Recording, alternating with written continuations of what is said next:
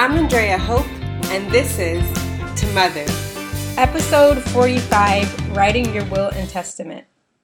Hey, lovelies, I'm Andrea Hope, a Baha'i mom and poet, among many other things, and this is my podcast To Mother, where I share my recommendations and insights about parenting with purpose in the modern world. So, I share some quotes from the Baha'i writings that inspire me, some practical tips and resources, and sometimes my poetry. Today's episode, we're going to be talking about writing your will and testament. Before we start, I just wanted to say that, as you know, we are commemorating the ascension of Baha'u'llah this week. So, if you'd like to hear more about commemorating that holy day, if you're not familiar with the term commemorate, we use celebrate generally when we're talking about a joyous holiday, and commemorate when we're talking about a holy day where we're honoring or respecting an event, but it's not necessarily a celebratory occasion. So we would celebrate the festival of Ridvan and we would commemorate the ascension of Baha'u'llah. For more information about the ascension of Baha'u'llah, please see episode 12. And there is an updated template for the Shrine of Baha'u'llah craft that's available on my Etsy store. Since I won't be specifically talking about the ascension of Baha'u'llah, I wanted to do something that is closely related to Baha'u'llah for this week's podcast episode. So I decided to talk about writing your will and testament because when Baha'u'llah passed away, it was in his will that we found that Abdu'l-Baha would be the center of the covenant. And one of the laws of the Baha'i faith is that every adult should have a will. And so this is something that's very important. Not only is it important for legal reasons in this earthly life, but it is a law of our faith. And I have found that a lot of friends that I have um, haven't written their will as an adult. I didn't write mine until I started to serve at the Baha'i World Center. And I realized, you know, this is a, a law just like any other law that I want to uphold. So I can totally understand why it would be difficult for people to write one. You maybe don't understand the legal implications or what goes into a will, or it's just intimidating to write about the possible loss of your life.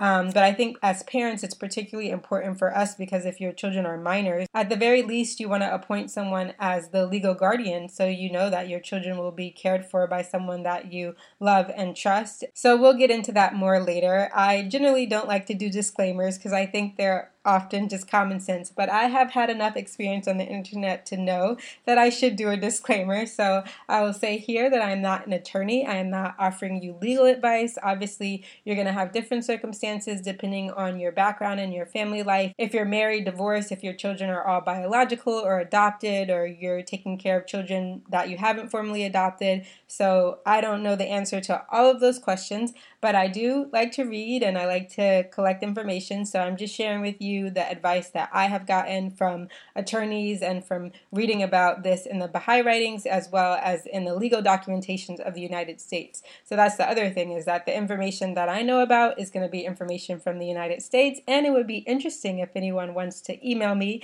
at info at andreahope.org to see how different countries um, approach the will and testament or the legalities of your estate after you pass away differently. So definitely let me know if you have some major differences in your country or if it's pretty much the same. We're going to start with a quote from the Kitab-i-Aqdas, the most holy book, which talks about the law of writing a will.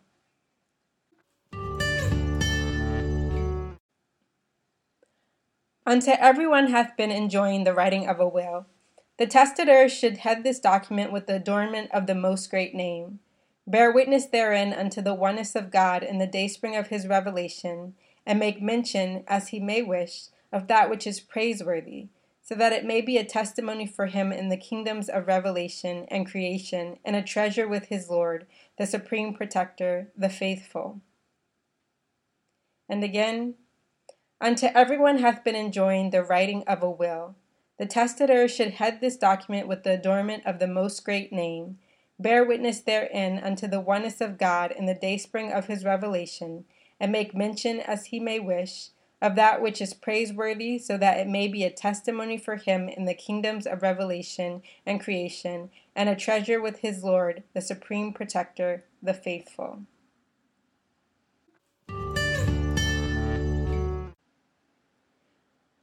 Here we see that the writing of a will is enjoined upon everyone and that one of the main purposes of writing this will is to show your commitment to the cause of God and to make it clear that you are a believer in God. So it says to adorn it with the most great name, which could be Ya Pa or God the most glorious, O God the glorious, and then to write whatever is praiseworthy that you're bearing witness to the oneness of God, to your belief in the Baha'i faith and the revelation of God. So that's something that's very different from having a will in the lawful legal sense, is that you're going to begin your will by proclaiming your faith in God, and that is one of the purposes of it. I have read in the Baha'i writings, there's prayers about wanting to be steadfast to your last day. And sometimes I think, oh, how could it happen that in someone's last day that they would just change their mind, you know? But you never know, you know, what's going to happen and what circumstances might overcome you. So I think having this will and testament where you have announce that this is your faith and this is what you believe, that can also be a protection to you that you have put it in writing that this is your faith and this is what you hold dear. Along those lines, my living the life tip is to set a yearly deadline for your will and testament. The will and testament is something that I think should be updated every year or at least checked on every year to see if your circumstances have changed. Within a year, you could have another child, you could move to a different city, your family circumstances could have changed. So I think just like something like taxes, where every year you're going to check in about that, you we should be looking every year just to make sure that our will and testament is the same as we'd like it to be, and if not, to update it and to get the witnesses or whatever we need to do to make it legal. If you take the pairing idea, you could pair it with doing your taxes. So you've already just gone through all of the information about your finances. So that might be an opportunity for you also to say, okay, let me go ahead and set this deadline when I do my taxes for when I'll look at my will and testament. Another deadline you could consider is the ascension of Baha'u'llah. So that's what I'm going to be doing. So I'm going to talk a bit about what I know of the will and testament from a perspective of being a Baha'i and the things I've learned from listening to attorneys that might just get you on your feet about writing this, but it is no way meant to be, you know, all inclusive. But I will help you with a resource that will really help you set out, at least in the United States, how to write your will and testament.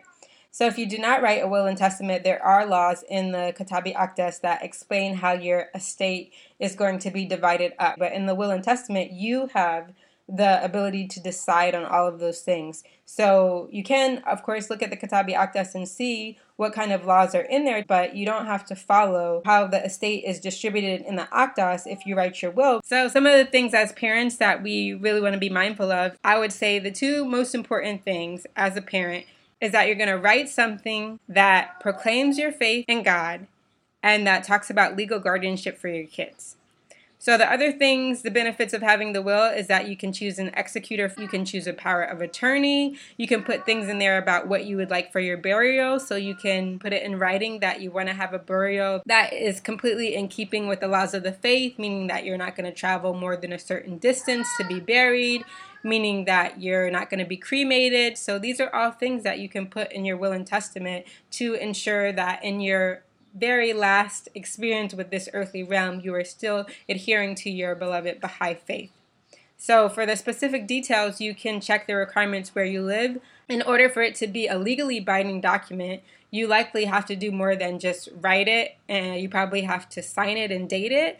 And in certain places, you have to have two witnesses who are not mentioned in the will, or you might even have to go full on and get a notary to sign it. So that's something where you're definitely going to want to just check where you live. The attorneys that I have listened to have suggested, strongly suggested, that you write it in your handwriting and sign it. It might be easier to type it and print it out, but that could just bring up more questions. You know, it could be easier to manipulate if you do it that way. So my, the suggestion I've heard is that you do handwrite it. You know, maybe you could type it up to figure out what you want to say if you feel more comfortable on the computer. But that uh, eventually, when you want it to be binding, that you handwrite it and sign it, and then have those witnesses or sign it or whatever the requirements are for where you are. And because we are talking about mothering and parenting and this podcast, I'm going to concentrate on the aspect of the will that has to do with legal guardianship. As Baha'is, we believe that death is a part of life, you know, that it's not the end of anything. It's the start of a new journey in another realm where we're still developing our virtues and we're still connected to our loved ones. Yet we can still understand that that physical separation can be very difficult, especially when we're thinking about being separated from our children and, you know, knowing the intentions that we have for them and the love we have for them and wondering if someone else will be able to guide them and take care of them in the similar way or with a similar kind of love that we're able to. Even though this is a challenging thing to think about, I think it's something that's so important for us to think about because if we do pass away, we want to be able to choose who the people are that are taking care of our children. It's better to make that decision, though it may be difficult, than to not make that decision and have the potential that your children are going to be raised by people who don't have the same values as you or who it would be a greater burden for them to take care of your children, or just for there to be that confusion about who should take the kids. And it could also lead to family disunity if people are not sure what your intentions are. And as I mentioned, you can relook at that decision every year. So just because you decide someone is the best person this year, next year their circumstances change or your circumstances change, then you know that you're going to reassess it. In terms of legal guardianship, first person you might think of is your parents and if they are in a position to take care of your children um, then that could be a really great option also according to their age or what responsibilities they have it might not be the greatest option for your family for me i love my mom and i think she would be great at raising my children but i'm not sure that i want to give her that responsibility when she already has eight grandchildren and she has raised us, you know, and she's in a different phase of her life. So I know whoever takes care of our children my mom is going to be a part of my children's lives. So I kind of would like to honor her role as being their grandmother, and I'm not sure that I want to put her in the position of being their full time caregiver. So another person that people often think about is your siblings. So because they're already in the family, probably your children are close to their cousins or know their cousins.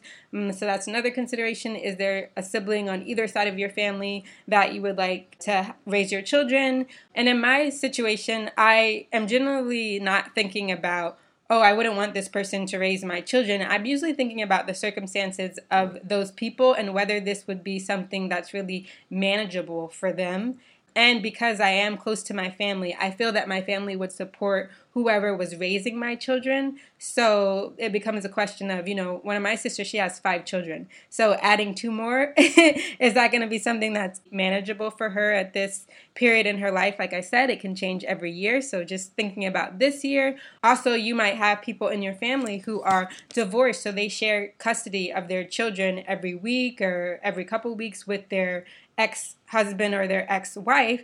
And in that case, what would be the dynamic if they also raised your children? So then it would mean that you know, they would have a routine where they have their own children these days and not these days. And then adding your children, they would have to have them full time because probably they're not going to go with that ex husband or ex wife. Um, so, yeah, these are just all things that you can take into consideration the other thing I would say very important to me as a Baha'i is that not everyone in my family is a Baha'i, and I think a lot of us are in that circumstance. So, how important is it to you that your children are raised in a Baha'i environment?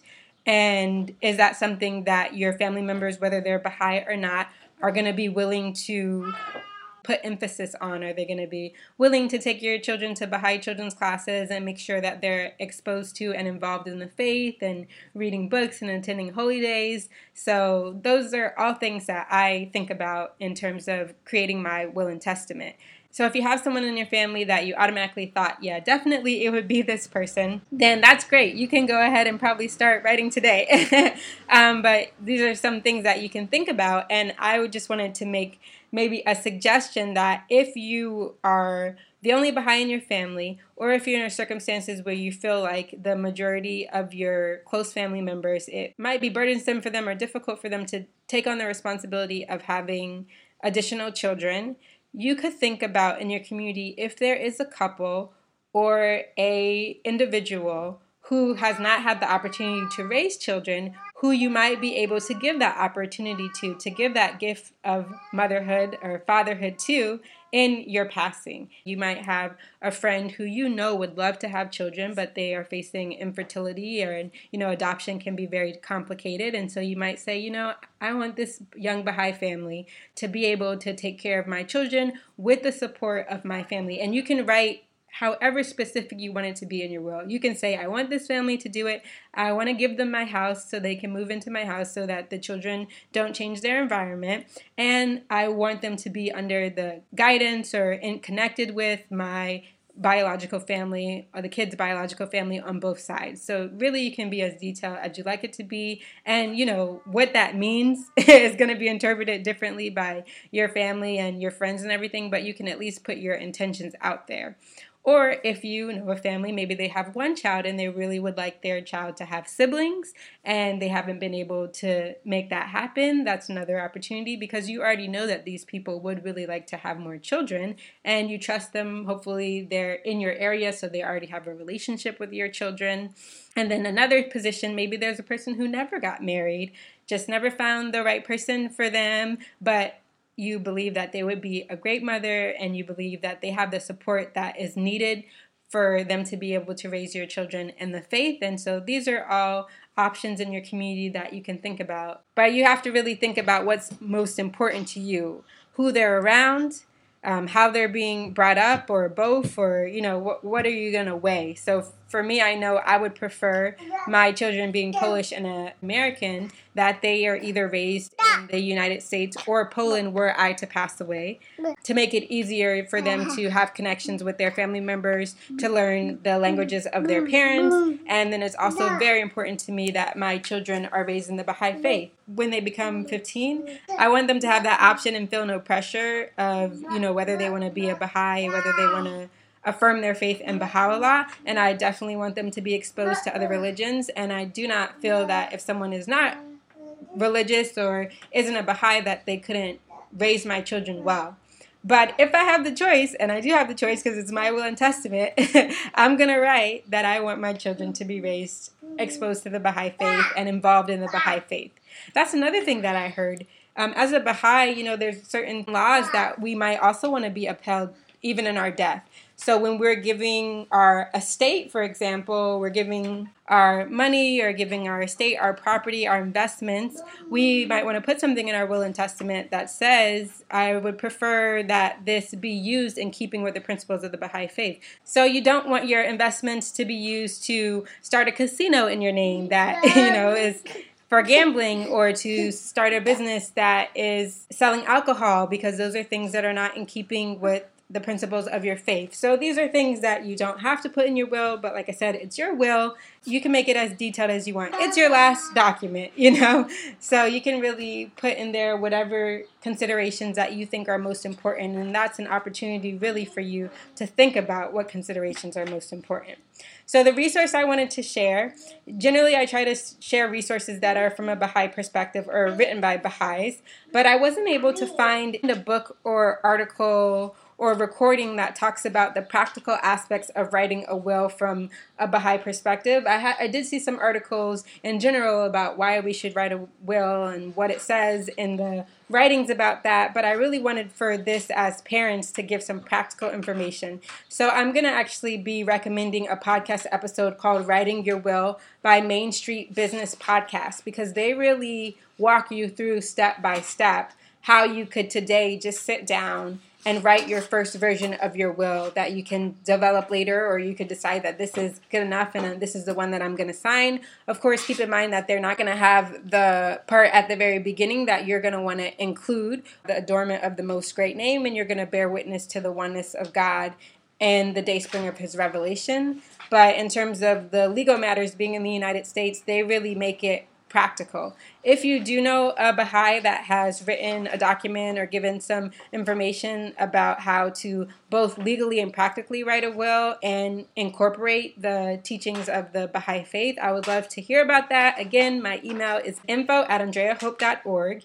And if you're looking for the link to this podcast episode that I just mentioned, Writing Your Will by Main Street Business Podcast, I will have that as always as a link in my show notes, either at tomother.buzzsprout.com or you can look wherever you're listening to this podcast.